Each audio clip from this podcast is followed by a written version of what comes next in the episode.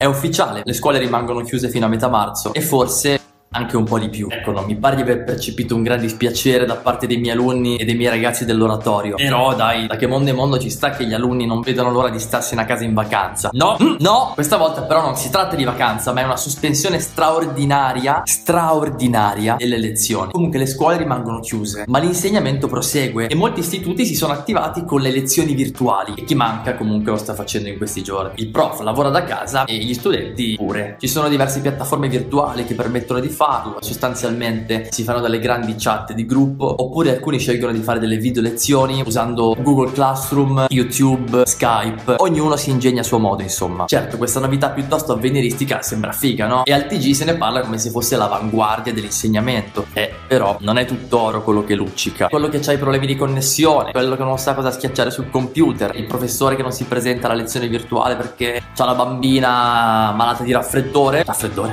coronavirus, l'alunno furbo che si spaccia per presente poi continua a fare le sue cose. Quindi alla fine non è proprio semplice fare lezione così. Insomma l'insegnamento face to face alla vecchia maniera rimane l'unico davvero efficace. Però se non ci fossero queste classi virtuali questi giorni per gli alunni sarebbero una grande vacanza nel paese dei balocchi.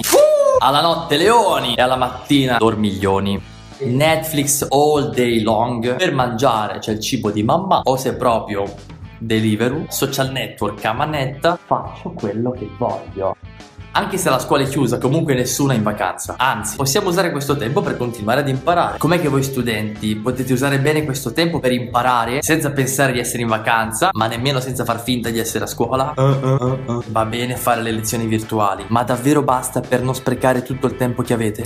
Carpe diem! Approfitta di questo tempo in cui stai a casa di più e devi studiare di meno per lavorare. Ma che cazzo? Impara a fare quelle cose che di solito vedi fare solo ai grandi. Ecco le cose che facevano i nostri nonni e che oggi purtroppo abbiamo disimparato a fare. Usa le mani, la tua intelligenza pratica, la tua capacità di creare, di aggiustare. Impara a cucinare, a stendere la pasta della pizza, a riparare le cose rotte in casa tua. Fatti insegnare a cucire. Prenditi cura delle piante che hai in casa fai la lavatrice, lava il pavimento, tutti i lavori che prima o poi, fidati, ti serviranno nella vita. È un sapere pratico che è importante tanto quanto quello nozionistico che apprendi a scuola. Va bene conoscere la trigonometria e l'inferno di Dante, però è fondamentale anche saper cucinare una torta e dipingere una parete come Dio comanda. E i nostri nonni tutte queste cose le sapevano fare fin da ragazzini. Oggi invece si pensa che per diventare grandi devi fare tardi la sera, devi andare in discoteca. Invece la capacità di sbrigare questi lavori che ci rende autonomi e indipendenti indipendenti. Un big come San Tommaso d'Aquino oh. nella Summa Teologie oh, ci dice perché è bene che tutti quanti prendiamo confidenza col lavoro manuale. Primo motivo, per poterti arrangiare nella vita. È un problema trovare adulti che non sanno fare niente da soli, che non hanno mai cambiato una lampadina. Sulle faccende pratiche bisogna sapersi arrangiare ed è una questione di dignità personale. Mm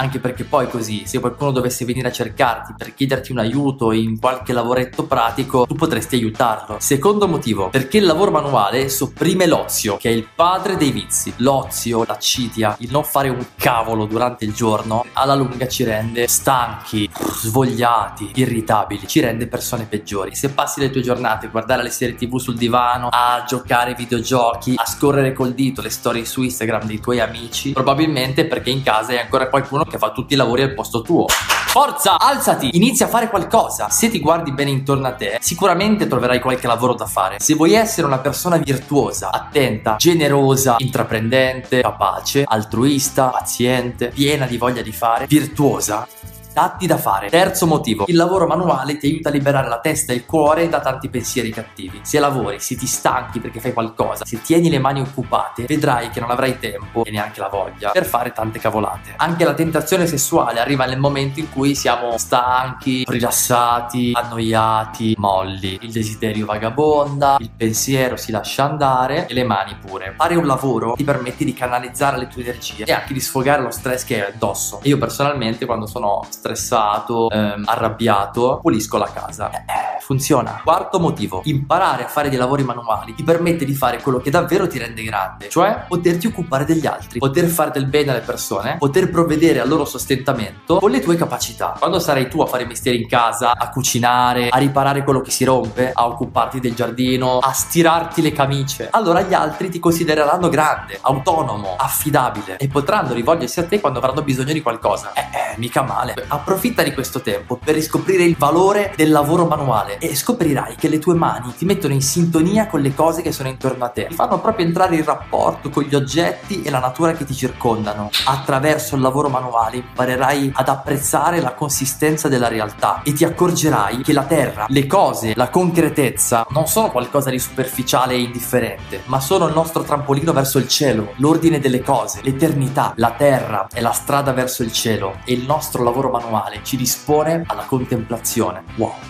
Insomma, lavorare ci rende più uomini. Il buon San Benedetto diceva ora et labora, fatica con l'anima e contempla con le mani.